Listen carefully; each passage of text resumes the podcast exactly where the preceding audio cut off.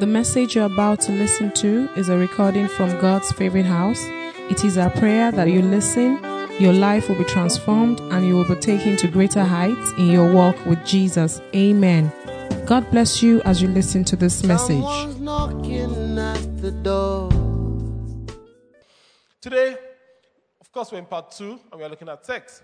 Our text remains the same two scriptural openings, two Bible openings Genesis chapter 3, verse 1 to 12, and 1 John chapter 2, 15 to 17. Genesis 3, 1 to 12. The serpent was the shrewdest of all the wild animals the Lord God had made. One day he asked the woman, Did God really say you must not eat of the fruit from any of the trees in the garden?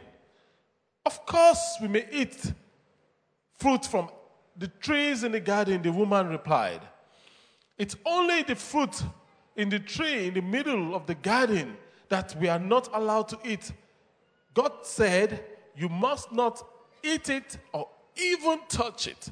If you do, you will die. You won't die, the serpent replied to the woman. God knows that your eyes will be opened as soon as you eat it, and you will be like God, knowing good and evil. The woman was convinced. She saw that the tree was beautiful and its fruit looked delicious, and she wanted wisdom it would give her. So she took some of the fruit and ate it. Then she gave some to her husband who was with her, and he ate it too. At that moment, their eyes were opened, and they suddenly felt shame at their nakedness. So they sewed fig leaves together to cover themselves. Then, when the cool evening breezes were blowing, the Lord, the man, and his wife heard the Lord God walking about the garden. So they hid from the Lord God among the trees. Then the Lord God called to the man, Where are you? He replied, I heard you walking in the garden, so I hid. I was afraid because I was naked. Who told you that you were naked? The Lord God asked. Have you eaten from the tree whose fruit I commanded you not to eat? Then the man replied, Let's read together. It was the woman that and I ate it. And there began the problem of all mankind. Praise the name of the Lord. First John chapter 2, verse 15 and 16 and 17. Do not love the world, nor the things it offers you.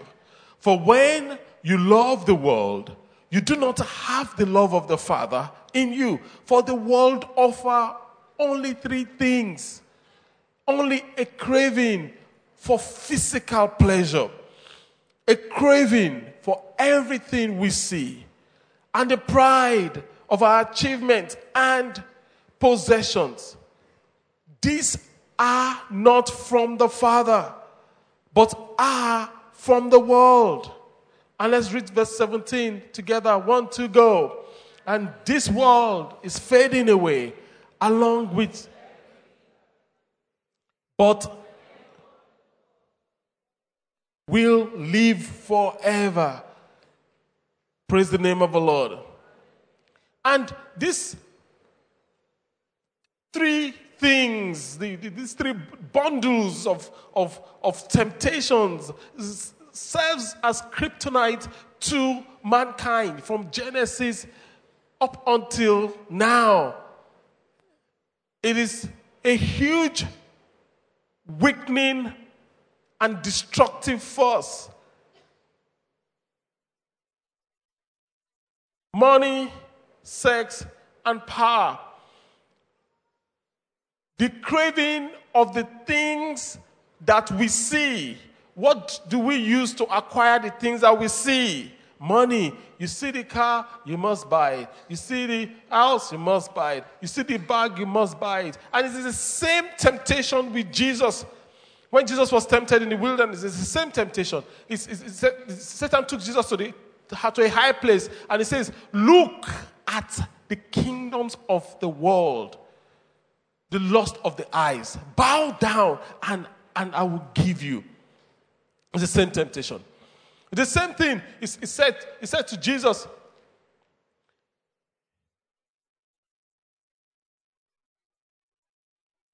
Throw yourself down from the pinnacle of the temple.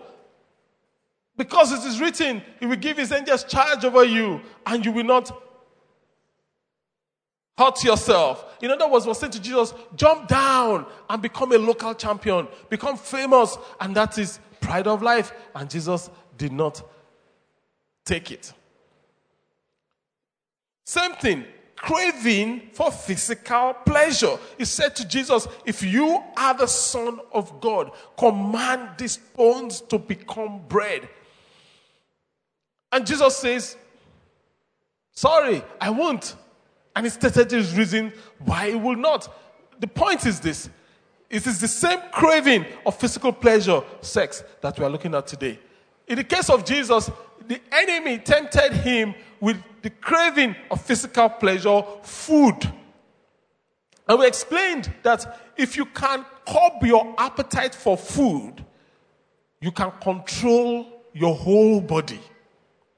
If you can curb your appetite for food, you can curb your appetite for sex. In fact, your appetite for food is, is, is, is it's like if you can take a hold of it, you can take a hold of your life.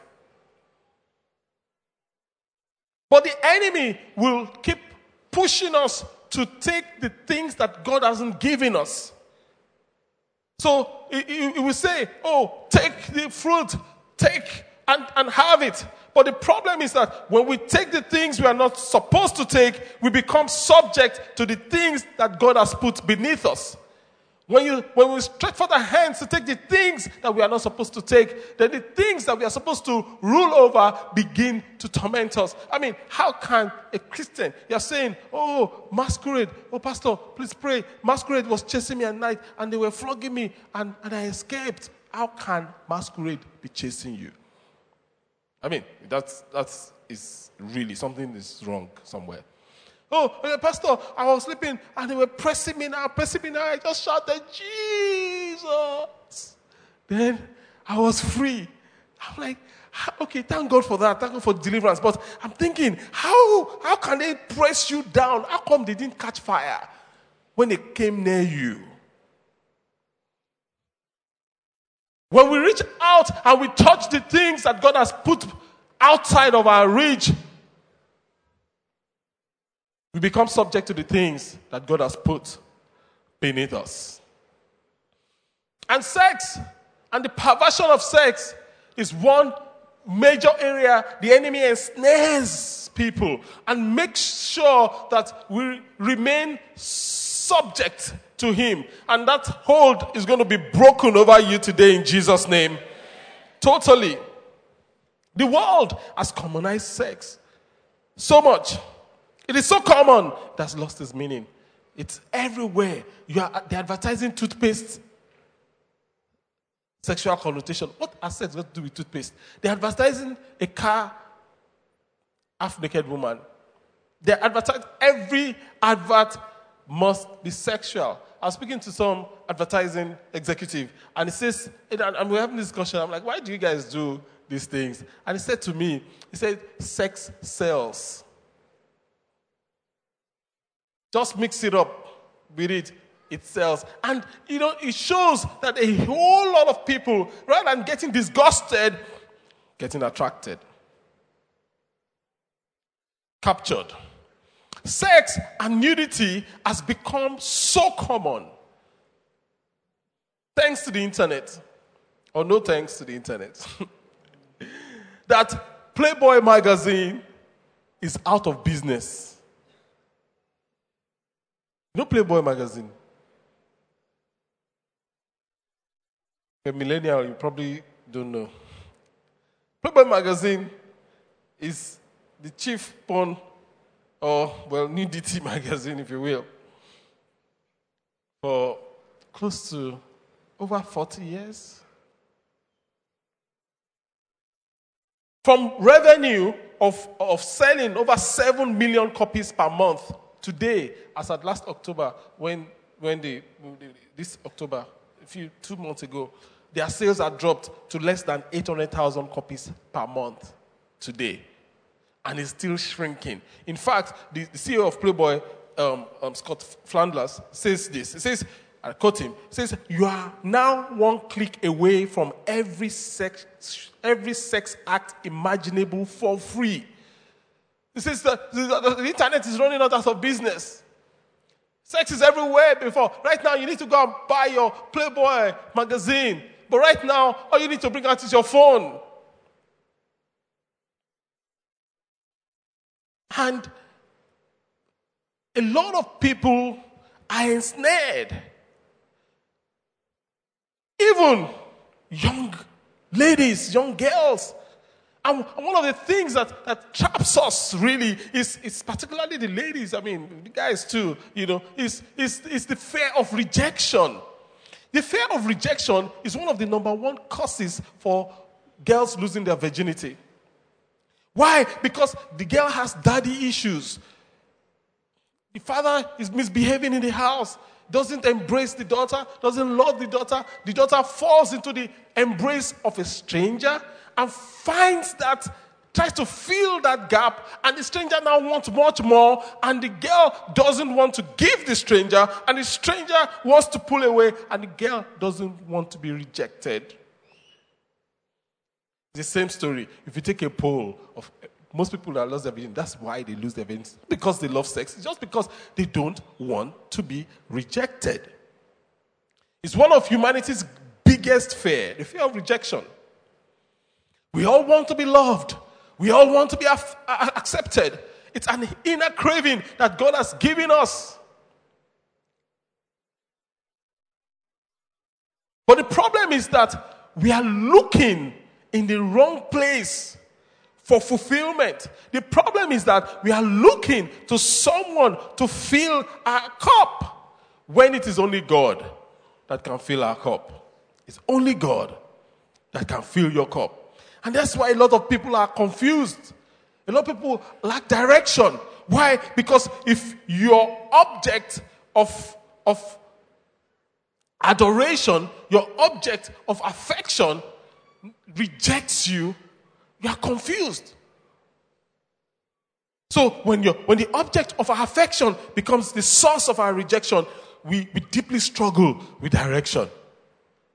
And that's why people go from one sex partner to another sex partner, trying to fill that void. But the void can only be filled by Jesus.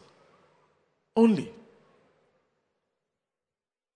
And the truth is that our God is God is saying to you today that regardless of the number of times you've been rejected, I will never leave you nor forsake you.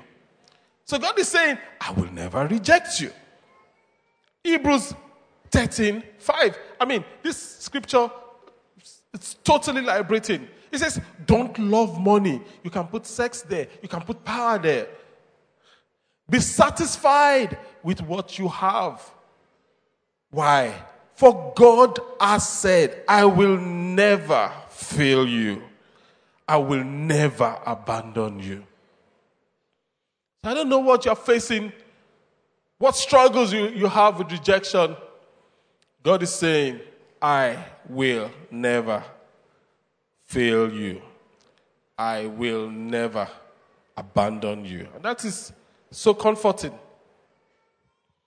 So today, as we drill down on this issue of sex, we'll look at three things about sex and we'll close.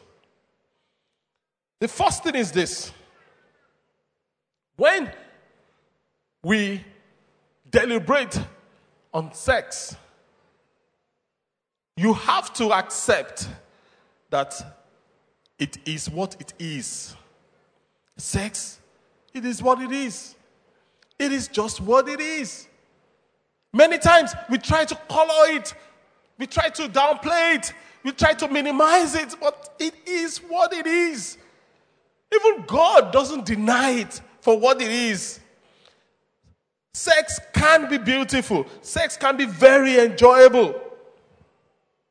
And like any other appetite, like the appetite for food, when met deliciously, sex can be very enjoyable and sweet. It's sweet. It's with multiple E's. Everybody say after me sex can be sweet. now, I forgot again to mention this teaching is PG 18. Um, so if you are less than 18, uh, we, have a, we have a place for you where you can um, have a lot of fun. So the ushers are going to help us um, get you to that place. And God will bless you in Jesus' name. And that's the truth. It is what it is. It is just what it is. Unlike food, sexual appetite comes later in life and, and goes sooner than life if you live long enough. Food, when you, when you are born, you have the appetite for food immediately. The baby begins to cry, and they try to breastfeed, try to latch on, and all, and all that stuff. And when a human being stops eating, dies. The human being dies. When a human being stops eating, dies. But sexual appetite, on the other hand, doesn't come at birth, except in some strange places. Yeah, because I've had to deal with something like that before. Ah. Anyway, let's go on. And it doesn't last till old age, as in old, old age. That's why you will understand when, when Mama Sarah was saying to God that this Baba Abraham, when God says, by this time next year you will have a child. And Mama Sarah laughed. You know what Mama Sarah laughed? Mama Sarah said, This man is out of action. This thing is, is flat, man. It's easy to read that scripture and think that she doesn't have faith. She's, it's not that she doesn't have faith. She's saying that, God, can't you see this thing cannot perform again? This thing has not performed since when he was young, now that it's facing south, is when it will perform. Nah. And she had a good laugh. But the appetite for food is strong, is consistent, and stays with you for life if you want to remain alive. So, if you can control your appetite for food, you can control your appetite for sex. If you can fast, you can bring your whole body under control. You can you'll be able to control your body largely. And that's why, in the case of Jesus, they didn't bring fine girls to the wilderness for Jesus. Do you know the devil didn't do that? What the devil said was what? If you are the Son of God, it tempted him. It is still the same craving for physical pleasure. It turned this stone into bread. In fact, but when you fast, when you are really fasting, you even lose this, this strength for, for sexual pleasure. You know, I, I remember a story of a, a, a, young guy that when he first gave his life to Jesus, you know, um, he came, he wanted to baptize in the Holy Spirit, so we sent, I told him to meet one of the ministers, and Mr. Minister baptized the Holy Spirit to him, was filled with the Holy Spirit, was on fire, he wanted to do everything, you know. You know, so we, we had, I think we had a 40 day fast. So he was coasting. He didn't, he had never coasted before. I think after two weeks of coasting, you know, coasting is no food. He came to me and he was really worried. And I was like, Pastor, there's, there's trouble. There's trouble. He's looking left, he's looking right, making sure nobody is hearing us, you know. I said, What is it? He said, Pastor, ha, my something is not getting up again. he says, I said, I said, what, which kind of fast are you doing? He told me, I laughed. I said, yeah, it's normal. He says, eh, it's normal. He says, but, but in the morning, the will just shake itself. I even know it's there. He says, but now, no action. It's just looking dull. I will try to encourage it, not see. so I told him that when you fast, you are bringing your body under control. I assured him, continue fasting. At the end, you'll be fine.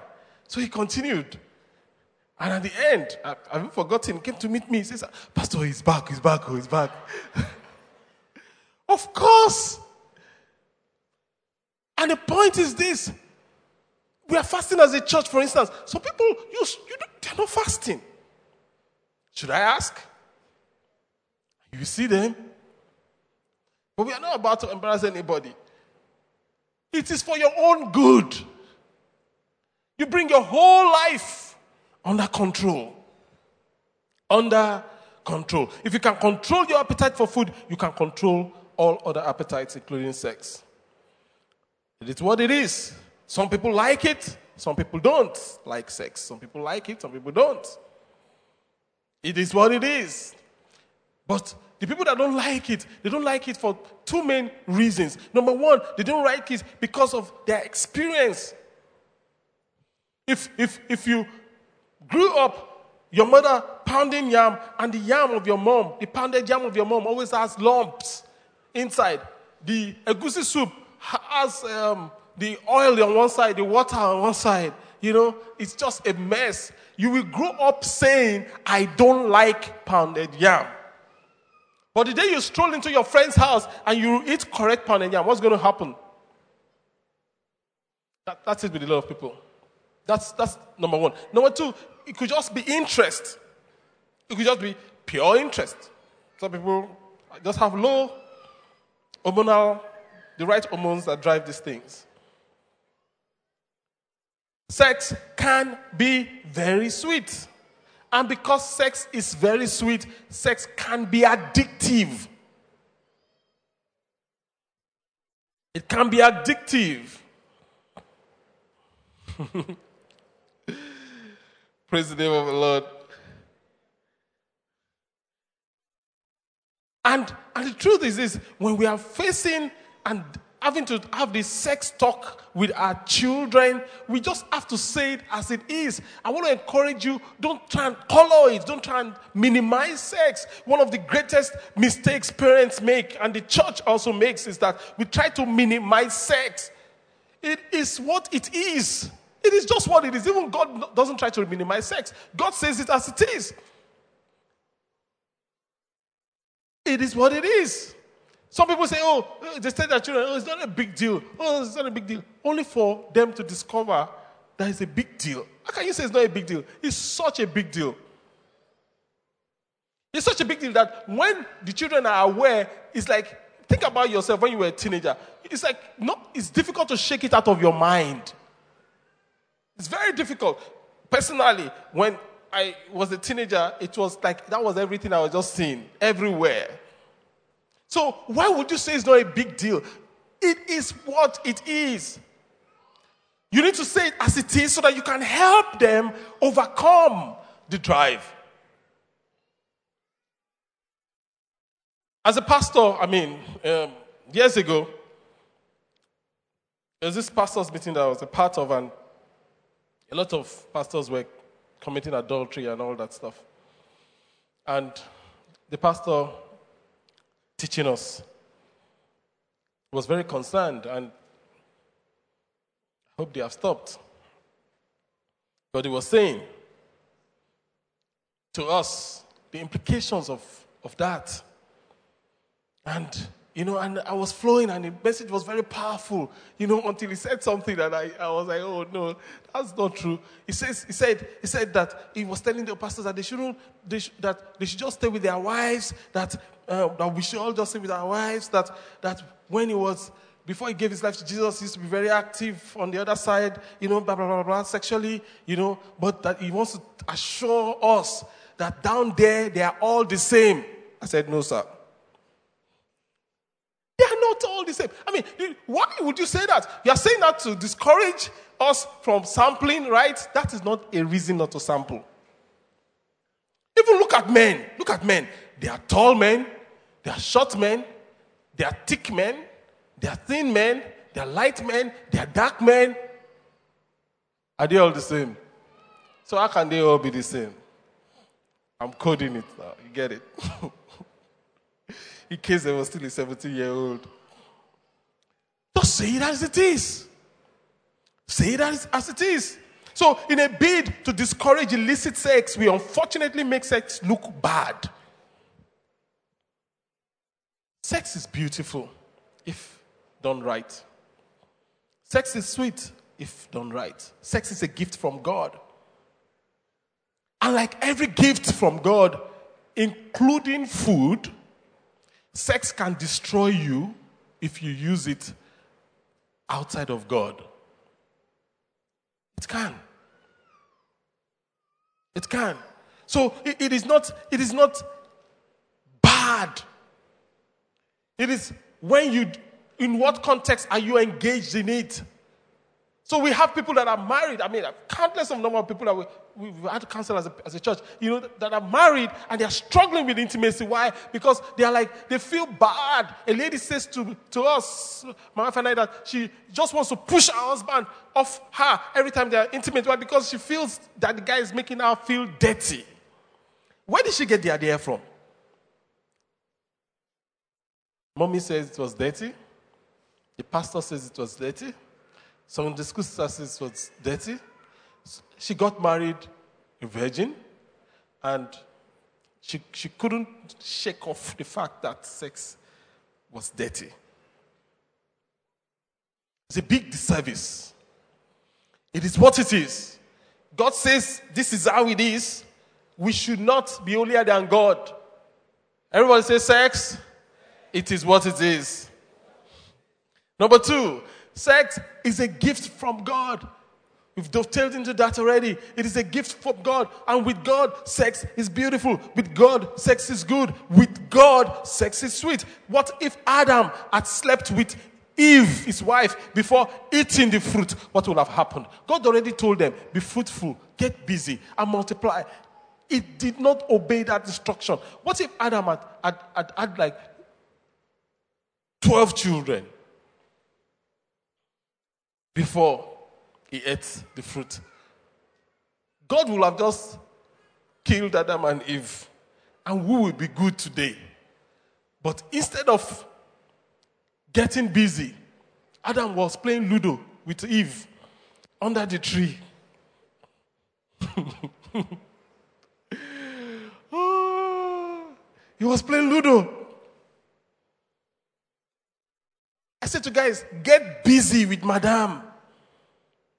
If you leave your wife to just be roaming, you are leaving room for Satan. People are just looking at me funny now. Get busy with madam.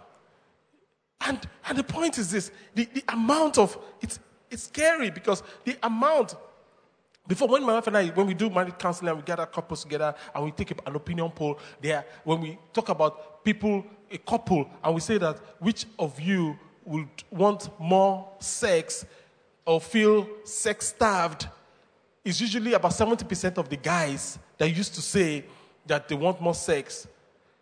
But in the past three years, four years, it is the last time it was 60% of the female that said they needed more sex. Scary. I said to the guys, What are you doing? Why are you playing Ludo when you should be playing wrestling? Okay, you didn't get that. God, God says, Be fruitful And God is big on our enjoyment. He's really big. God really wants us to enjoy life. God really, it's amazing when you look at God how much He really wants us to enjoy life. This life He has given us, God really wants us to enjoy life. If you look at John 10 10, John 10 10, the Word of God says, in John 10 10, that the thief comes to steal, to kill, and to destroy. It says, Jesus said, My purpose is to give them a rich and satisfying life. My purpose is to give them a rich and what? Satisfying life. If you look at the amplified version, it says, This thief only comes in order to steal and kill and destroy. Jesus is saying, I came that they may have and enjoy life and have it in abundance to full, to the full, till it overflows, till it pours out. How much does God want you to enjoy life? Kadan, kadan. No. Not little by little. Overflow. I mean, you need to get this because many times we are not just in God's will. God wants us to enjoy this life thoroughly. He's so passionate about us enjoying life. Jesus did not only come so that we'll have eternal life. Thank God for eternal life. Huge. Living forever with God in eternity. Jesus did not come so that we will have eternal life. Jesus came also so that we can have abundant life. Eternal life has to do with existing forever with God. Abundant life has to do with getting all that God has for you here on earth. People struggle when we say, let us pray that God will bless us. Some people struggle with that prayer. So we say that all the blessings that are left in this year that you will receive, some people are struggling with that prayer. The reason you're struggling is because you don't understand that God really wants you to be blessed. Really, really, He does. He really wants you to enjoy your life. He really does. He does. So God didn't have to give us, take Eating, for instance, since we are interwoven, interwoven um, um, food and, and sex and all that, God did not have to give you taste buds. He didn't have to give us taste buds. What's the value of food? The purpose of food is for nourishment. You can be nourished without tasting the food. You can. There are people that have lost their sense of taste and they are still healthy. Why? Because they are eating well, but they are not tasting anything they are eating. But that's, that's, that's, not the, that's not how God made it. God gave us taste buds. You know why He gave us taste buds? So that we can eat this food. And not just only eat it, we can enjoy it while we are at it. Did you know that God did not have to mm, give us the gift of sex? He didn't. God could, you say, as well we have children, God could make us asexual. There are organisms and creatures that have asexual reproduction. There are organisms that the female will lay the eggs and the male will just come and fertilize the eggs. Do you know that? Frogs are like that, and there are a couple of organisms like that. God could have made us like that. So it means that when you want to have children, your wife will just say, um, um, My dear, the eggs are in the fridge. and you just go there and, and fertilize the thing. I mean, but God didn't do it that way. God makes sure that for us to have, I mean, and it will now be an enjoyable process. Why did God make sex so enjoyable? Why did God give us taste bud? Why did He make sure that our lives can be enjoyable? Because He loves us. Because He loves you. Because He loves me. That's why He made it so enjoyable. I mean, I'm sharing how, you know, some people eat food and some people enjoy food. Some people just eat food, but some people enjoy food. I am privileged to work with some people that enjoy food. One of my colleagues, when he's eating, focused on the food. is it does not, I'm telling you, I passed in front of him like this. I came back like this. He didn't even see me. He was relishing the food. It was like he was tasting every condiment. I mean, ah, and I called everybody. I said, look at this guy. I mean, remember now, we were all there, he didn't see us. But we were tired, we left. Enjoying the food. And, and honestly, God, that's how God works. God wants us to enjoy. It's a gift from God. Life is a gift from God. Enjoy it. You have only one life. You see, let me tell you something. I made up my mind. This one life that I have, I'm going to enjoy it. This one life that I have, I'm going to fulfill my purpose. This one life that I have, I'm not going to waste it. Don't be jealous. Begin to enjoy your own too. Praise the Lord. and that's how it goes. But like food, there are foods that you really enjoy, but it's actually not good for you. And some can actually kill you. The same with sex. The fact that you enjoy f- food doesn't mean it's good for you. Take sugar. I mean, we all know this. Sugar, for instance.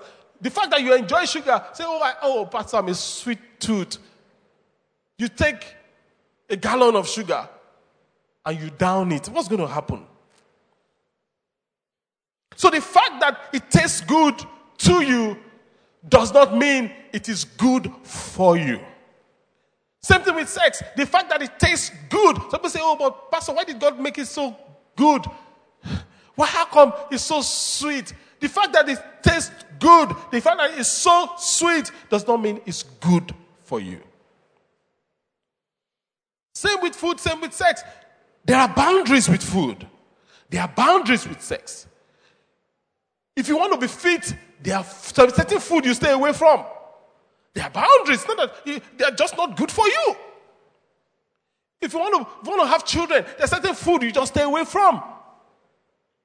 They are just not good for you. If you want to be active, there are certain food you have to stay away from, and there are certain food you just have to, to take in. Why? Because those are not good for you, those are good for you. They are boundaries. So, how it tastes does not determine if it's safe. Same thing with sex. How it tastes does not determine if it's safe. Oh, but Pastor, it's, oh, it was so good. Doesn't mean it is safe. Doesn't mean it is safe. And I, I like God because God doesn't deny these things. In Proverbs um, 2017, the Word of God says in Proverbs 2017, it says, Stolen bread tastes how? Sweet. But at the end, it turns into what? It turns into gravel in the mouth. God acknowledges the fact that it's sweet. You stolen bread is sweet. Sleeping with somebody says his husband, it appears to be sweet. But check, very soon your mouth will be filled with gravel. Imagine you are eating bread that is so sweet. Imagine how you will be eating the bread. Then the bread turns into gravel. What will happen to the teeth? Gone. Gone. Teeth will crack. So, number one, sex, it is what it is. Number two, sex is the gift from God. And number three, sex is not enough. Sex is not enough. As enjoyable as sex can be, and it is, sex cannot give total satisfaction and meaning to life. It can't. It's incapable of doing it. No human being is capable of totally satisfying you. It's not possible. No human being is capable of totally satisfying you. In fact, personally, the times I have been unhappy in my marriage have been times that I've subconsciously expected that I expect my wife to fill my tank. But only God can fill my tank. The times I've been unhappy has been the times that I've expected my wife to fill my tank. Subconsciously, I've shifted from looking to God to fill my tank to looking to my wife to fill my tank, but no human being can. And if you put the weight of your deepest desires on any human being, you are going to crush them. If you put the weight of your deep, deepest desire, I don't, I don't care how big the biceps of your husband is. If you put the weight of your deepest desire on your husband, you're going to crush him. If you put the weight of your deepest desire on your wife, you are going to crush her. If you put the weight of your deepest desire on any human being, you are going to crush the person because they cannot carry it and you will be left disappointed. The only person that can carry the weight of your deepest desire is Jesus. Really is. It's Jesus. There's a story in Genesis uh, 29 of Jacob. I've heard people say when I get to heaven that they are going to look for Paul. Some people say they're going to look for David. Some people say they're going to look for Abraham, you know, because they're intrigued. Well, I have a list, and uh, on my list, ranking very high on my list, is Jacob. When I get to heaven, I'm going to look for Jacob. I'm going to say, Jacob, I have a question. How did you do it? The Bible says that when Laban gave Jacob his first wife, he slept with her from night till morning, and he didn't know that it was Leah that he was sleeping with. I said, Okay, Jacob, how did that happen? were you on a substance? I mean, is this, were you, was something in charge? What exactly is going on in this place? I don't understand it. Can you explain it to me? Was it that they blindfolded you and they put plugs in your ears? What exactly is it? You didn't talk to her at all?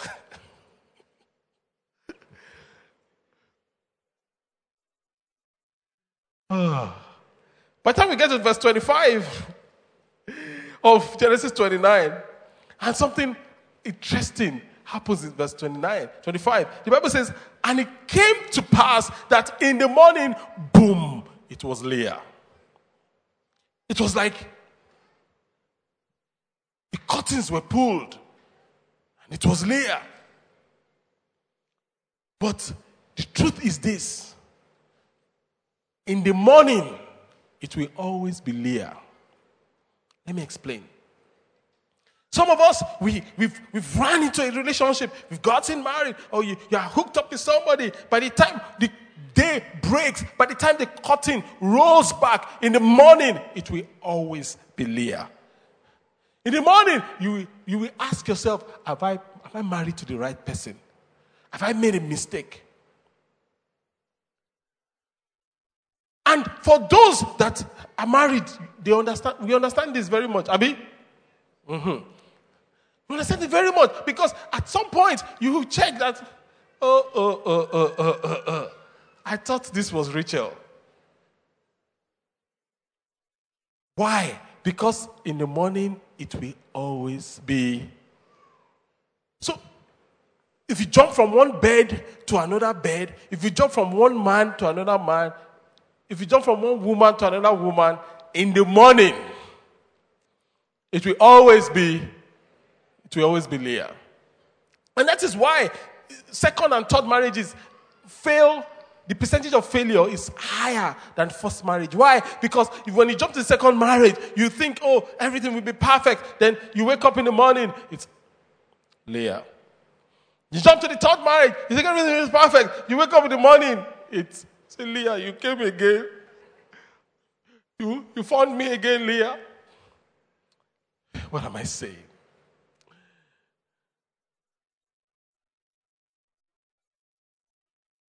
We teach our people that when they get married, when they open the package, everything you see there is your is your portion. It's your portion we teach our people acceptance. You accept it. Why? Because in the morning it will always be Leah. You accept your lot in life. And that's how it is. That's how it is. I mean, I'm, I'm, we're having a mastermind class for married people between, and we, um, nine years and below. Is it nine or seven years or below now? But we, we said that you must at least have been married for two or three years. Why did we say that? Do we just want to discriminate against newlywed? No. Why? Because newlywed, they don't get it. They've not seen Leah yet. They've not seen Leah yet.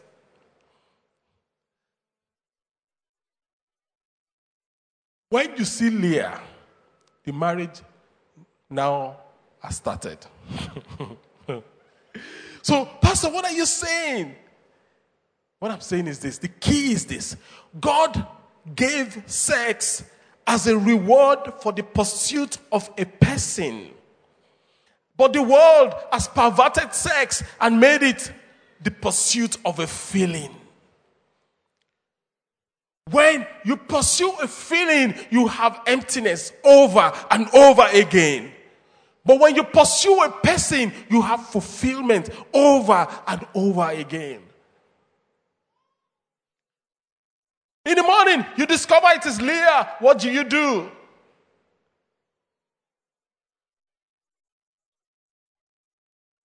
You cut Leah. You love Leah. You pamper Leah. You take Leah out. You, that's what you do. So there are people that are married today. Stop pursuing Leah. Stop pursuing their wives. Stop pursuing their husbands. And even though there's sexual intimacy and there's no pursuit, the sexual intimacy is empty. And there's no intimacy, while, whereas there is intensity. So you have sexual intensity, but there's no sexual intimacy. Why? Because God gave sex as a reward for the pursuit of a person, not for the pursuit of a feeling. When you reduce sex to the pursuit of a feeling, oh, I feel like it. A woman said to me, Pastor, I, I think the only scripture my husband knows in the Bible is your body is not your own. I feel like it. I want to have sex. It is written. A man has said to me before, the wife was there. The wife says, It is written. I said, Oh God, cool down. cool down. She's denying me. She's a, she's a thief. She's a defrauder. She will go to hell. I'm telling you. Why? Because she's defrauding me. Oh God, calm down. Why? You know, the sex will be empty because it's just about me and the fulfillment of my feelings. Sex will be fulfilling if it's as a result of a pursuit of a person. I want you to leave this place if you are married and pursue your wife, pursue your husband. You see how the equation will change so beautifully. So beautifully. If you're not married, you, you, you, the truth is that you, you, you cannot take what is yours. If you do, end up disappointed. So sexual fulfillment comes when it's a reward for the pursuit of a person. A person. The pursuit of a feeling will leave you bewildered and empty. The reward of a pursuit of a person. So who, which person? You're number two. Sexual fulfillment comes when it's a reward for the pursuit of your number two. Your spouse is your number two. Jesus is your number one. You need to settle that forever. If you're married to your spouse, understand that your spouse is number two. She's not number one. He is not number one. If he or she is sitting beside you, you can whisper into their ears, You are number two. They're not number one. It's so liberating for me to know that I'm my wife's number two and God is our number one. It's so freeing. Why? Because it's only God that can satisfy her fully and totally. I cannot. It's so freeing to, to even for me to know that my wife is my number two and God is my number one. I'm not looking to her to feel what only God can feel in my life. So freeing. and so liberating. It takes the weight of, of me. Why? Because if you put the weight of your deepest desires on another human being, you're going to crush them. Not only are you going to crush them, you are going to end up being disappointed.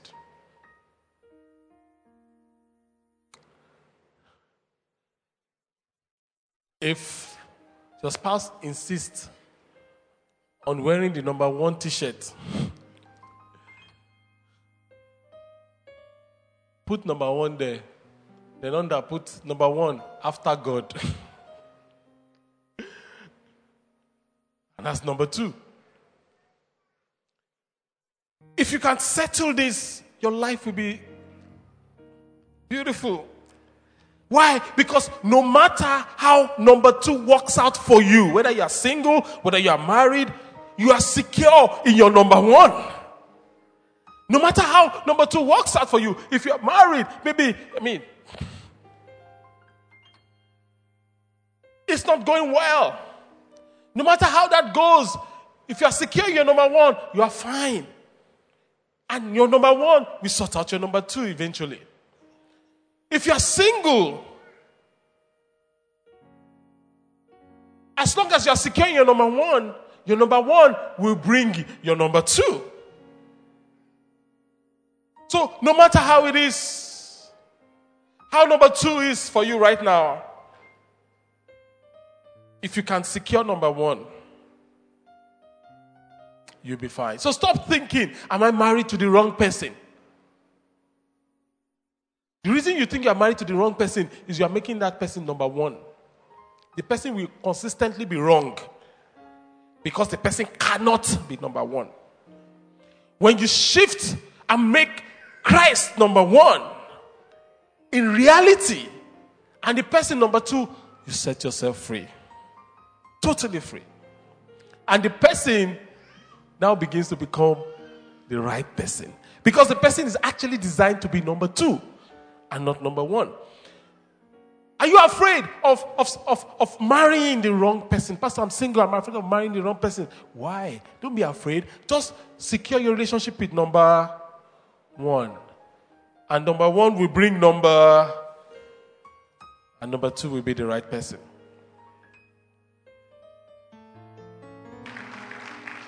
Hallelujah. Simple, but totally totally liberating, totally, totally profound. So, sex is sweet, but sex is sacred. Sweet, but sacred. It's a fulfillment that comes when is a reward. When there's a pursuit of a person, rather, as a reward of a pursuit of a person. And if you put the weight of your deepest desire on any human being, you are going to crush them, you are going to be disillusioned. So make God your number one. Even if your marriage is sweet and perfect, make God your number one.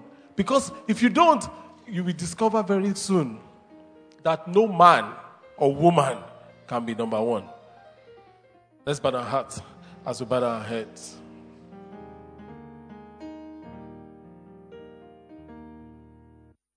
Mahana fadili zako zadumu milele na milele. Amina kwa mahana mahana fadili I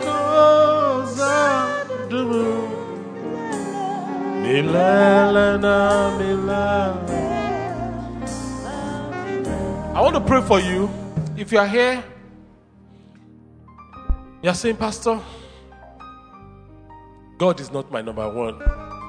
I have never given my life to Jesus before. Or he used to be my number one, but I've, I've, I've backslidden, I've dethroned him. It's not number one. But can I come back? Can I make him number one? Yes, you can. Will you pray with me, Pastor? Yes, yes, I want to pray with you. Should I come out? No, you don't have to come out. Wherever you are seated, I want to pray with you in the comfort of your seats.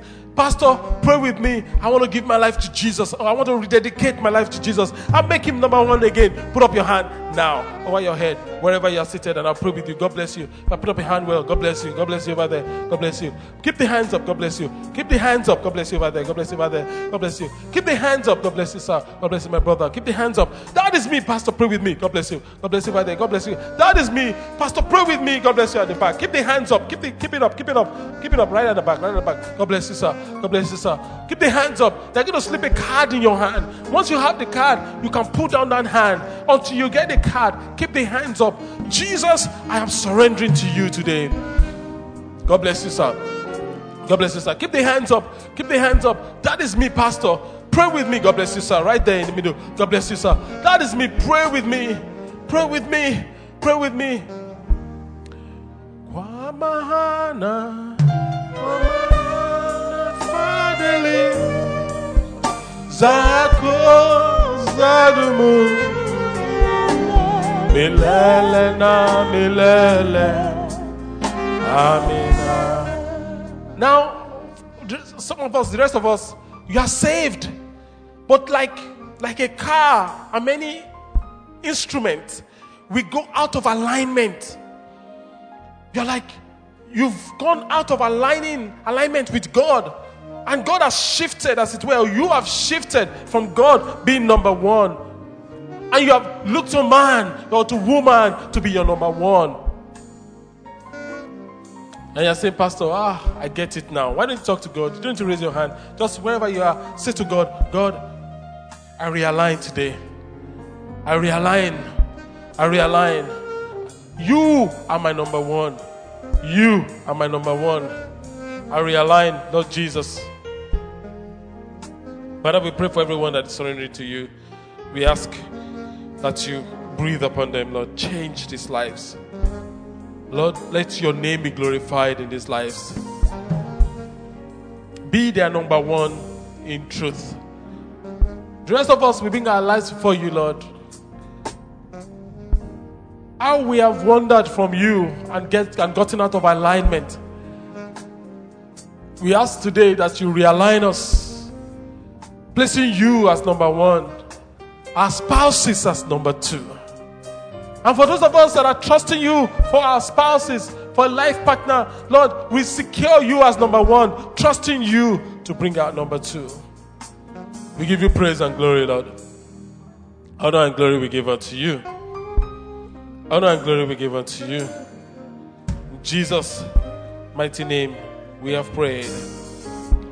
Praise the name of the Lord.